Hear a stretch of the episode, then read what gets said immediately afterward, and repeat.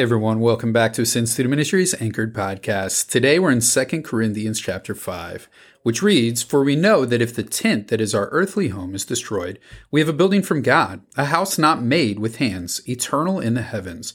For in this tent we groan, longing to put on our heavenly dwelling, if indeed by putting it on we may not be found naked. For while we were still in this tent, we groaned, being burdened, not that we would be unclothed, but that we would be further clothed, so that what is mortal may be swallowed up by life. He who has prepared us for this very thing is God, who has given us the Spirit as a guarantee.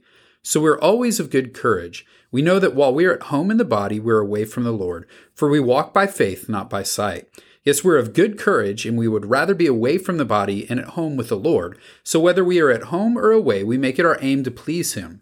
For we must all appear before the judgment seat of Christ, so that each one may receive what is due for what he has done in the body, whether good or evil. Therefore, knowing the fear of the Lord, we persuade others.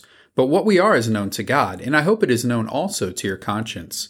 We are not committing ourselves to you again, but giving you cause to boast about us, so that you may be able to answer those who boast about outward appearance and not about what is in the heart. For if we are beside ourselves, it is for God. If we're in our right minds, it is for you. For the love of Christ controls us, because we have concluded this, that one has died for all, therefore all have died. And he died for all, that those who live might no longer live for themselves, but for him who for their sake died and was raised.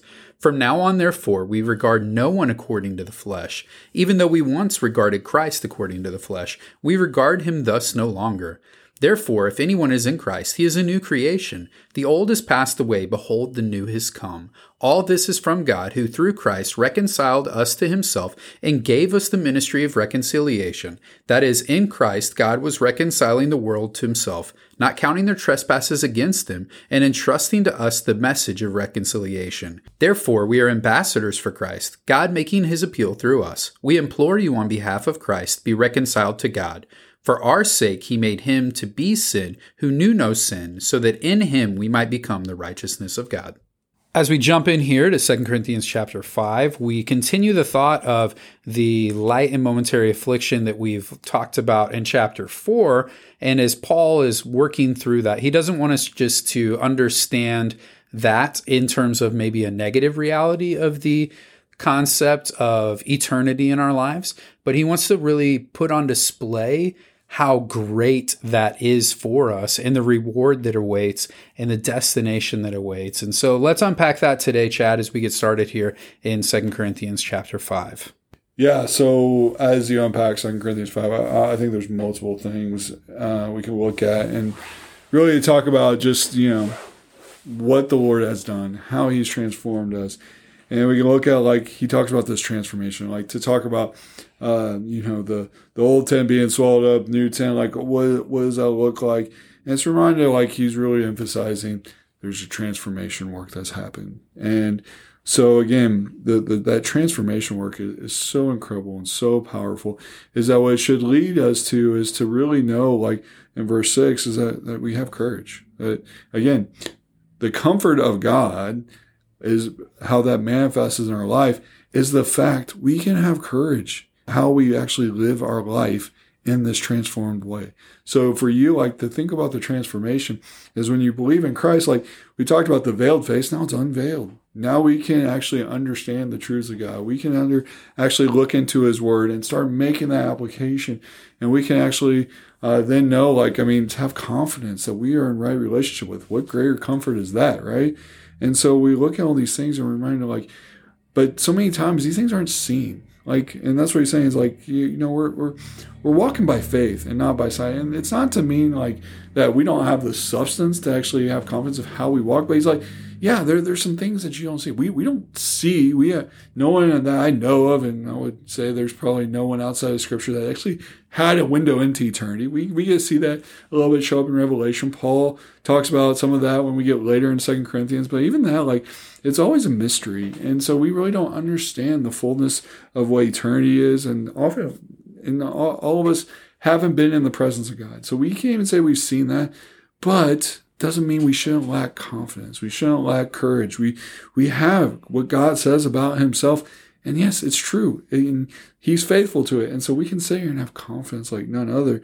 And but then it's a reminder like, but that's where our courage is going to come from. It's going to come from him. So what do we do? Well, we live the purpose of life. Oftentimes people say, What is that purpose of life? The purpose of life, verse 9. So whether we're at home, which he's talking about, turn your away, is that we make our aim to please God. So there's going to be a time where we all stand before the Lord, whether we believe in him or not there is going to be the stand. And there is going to be an aspect for a believer, it's more of a reward or loss of reward. For an unbeliever, that's going to be more, that's judgment. He's going to judge. And so at some level, we stand for the Lord. And so we want to make sure, like, with complete confidence, hey, did we make it our aim to actually please Him, to walk faithfully with Him? Did we strive for that? And so sometimes when we're talking eternity, that um, for I remember as a student that seemed forever away. I didn't see like, hey, I'm not going to be before the Lord tomorrow. And again, that's kind of you don't know uh, when you'll be before the Lord. But I know for me, like, oh, that's way in the sense I, I got things to worry about right now, and so I concern myself more about what would it please me, what would be a thing for me, and I would just say, hey, be reminded, like, everything that you do is that you want to context, like, what's actually going to honor Him, what's going to please Him, and oftentimes those things aren't going to be the easy things uh, in life. And so I don't know about you, Lee, like being back a student, some of the things that you face that you're like, was my concentration on really pleasing the Lord? And maybe even contrast what that looks like for a student who's walking through those things. Yeah, I think definitely something that uh, I struggled with as a student that I think a lot of people also struggle with is you know, who are we living our lives for? And I think, you know, even in high school, I was a very good student in terms of like the academics of what was going on, but probably not a very good student in terms of like the actual function of learning and being a positive environment person in the classroom. And so those different things of which you would look on the outside and you would say success, success, success these different things. Hey, it's great getting A's, getting into colleges, all of these different things but was really lacking in terms of truly who I was supposed to be living my life for. And so I think a lot of us then, it, you spoke to this too, reality, you know, we were kind of on the same path at some point in our life where I was also pursuing medical school, went to six year medical school here in UMKC. And so I'd gotten into that, thought the whole thing in my life, that was the trajectory was for me to be a doctor so that I could have the money that I wanted to do the things I wanted to do in my life. I actually even physically had gone through the process of determining which doctors were the easiest to be and uh, which ones had the fewest extra things asked of them beyond just the minimum. And so you look at all these different things that I had done in my life, it was based on what I could do for me for that purpose. And so you think about what's happening there. And basically, I'm a professing believer who says my life is all about me.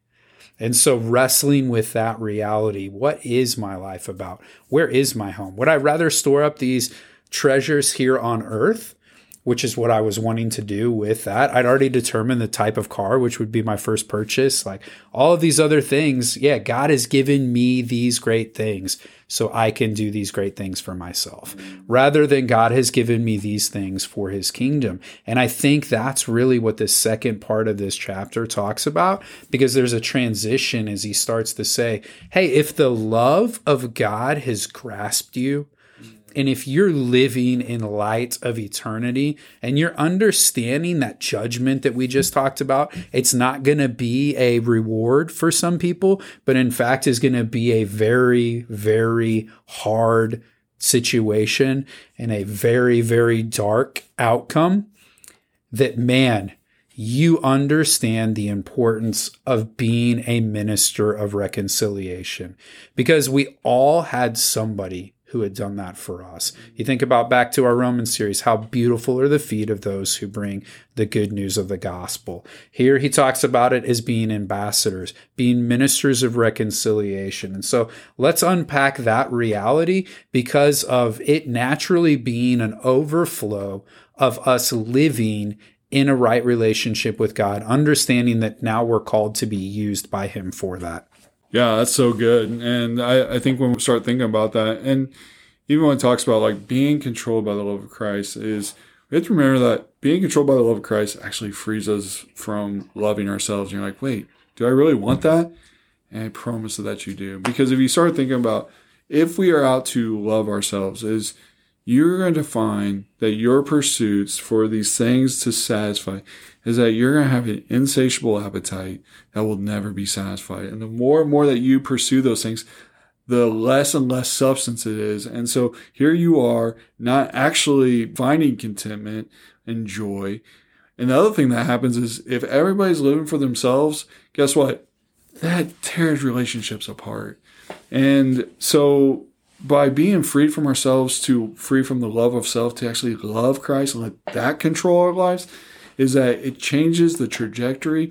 It actually brings joy uh, and contentment into your life. You will actually be satisfied with the things of Christ versus the, trying to find satisfaction from the things of this world, like money, like uh, success, like relationships, all those things, because those things are what you find are they break down and they're often there might be some short term uh, satisfaction from it, but it's, it's not true satisfaction. It's not full satisfaction. And so we get to live this life that's free from that and it's loved by Christ.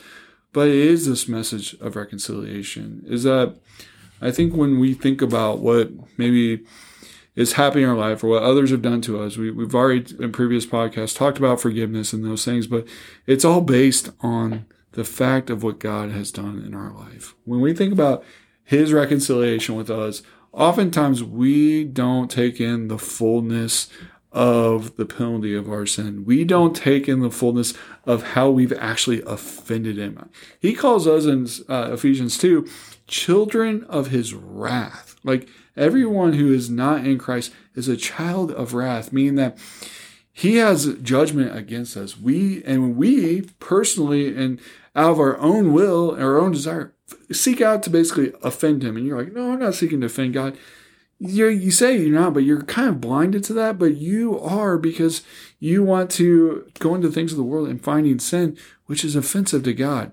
And we don't know the, how much sin we've ever done against God. In fact, I think some of that's part of the grace of a believer uh, is that the Holy Spirit doesn't unveil to us all the sin we've done because we would be a mess. We wouldn't know how to handle that.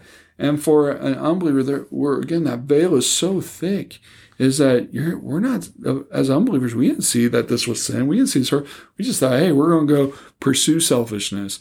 But you know what's funny about the garden is what Adam and Eve were trying to find, where they want to seek to be independent from God and do their own thing.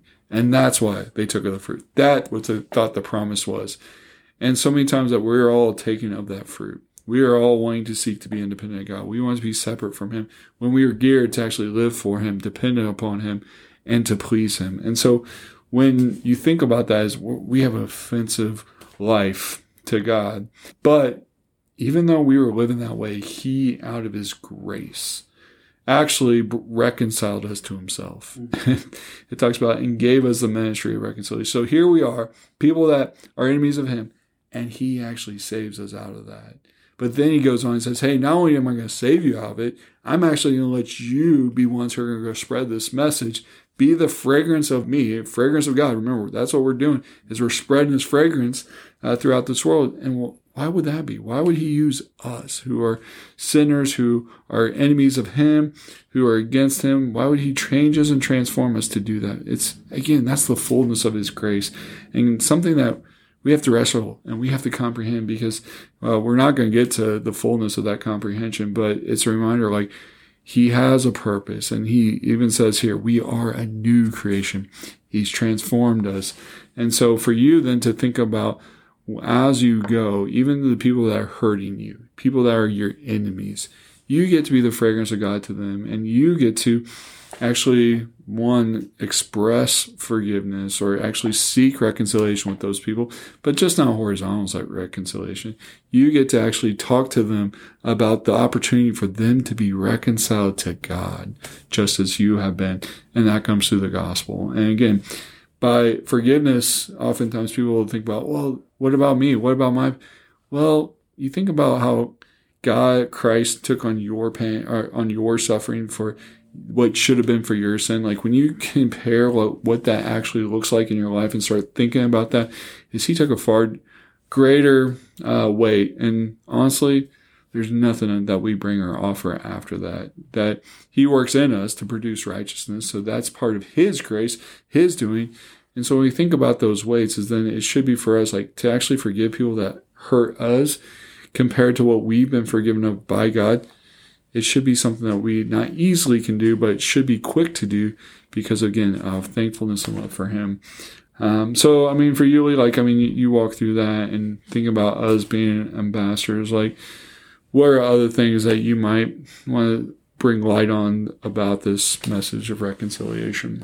Yeah, you know, one of the images that I see with this that's become kind of popular here is this concept of like zombies, right? We're all like spiritual zombies walking through. And if you had the cure to bring that person back into reality, man, you'd be taking that everywhere. And so this passage to me really talks a lot about the boldness of the gospel.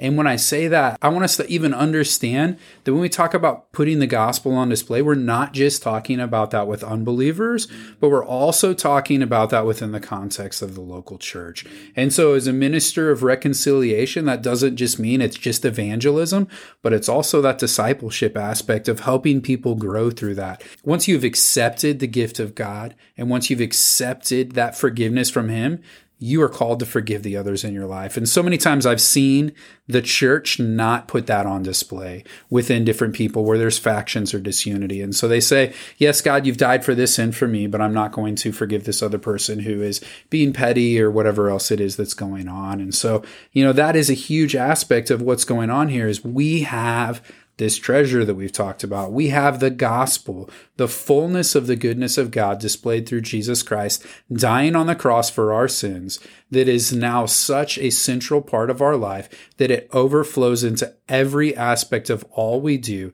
and motivates, hopefully, everything that we do. And when it's not doing those things, we bring it back into uh, the right relationship. We bring it back into the way it should be so that God is on display in everything. And so that's another one of those things, man. I hope, and that's my prayer for you as you listen to this podcast today, that you're allowing the truth of the gospel to penetrate to every single part of your life so that the life that you live is truly an overflow of the grace that God has put on display in your life. And so as you walk through this passage, as you study that, meditate on that truth. And I pray that you find that it's grown in your faithfulness and your obedience to God each day. Know today you are loved.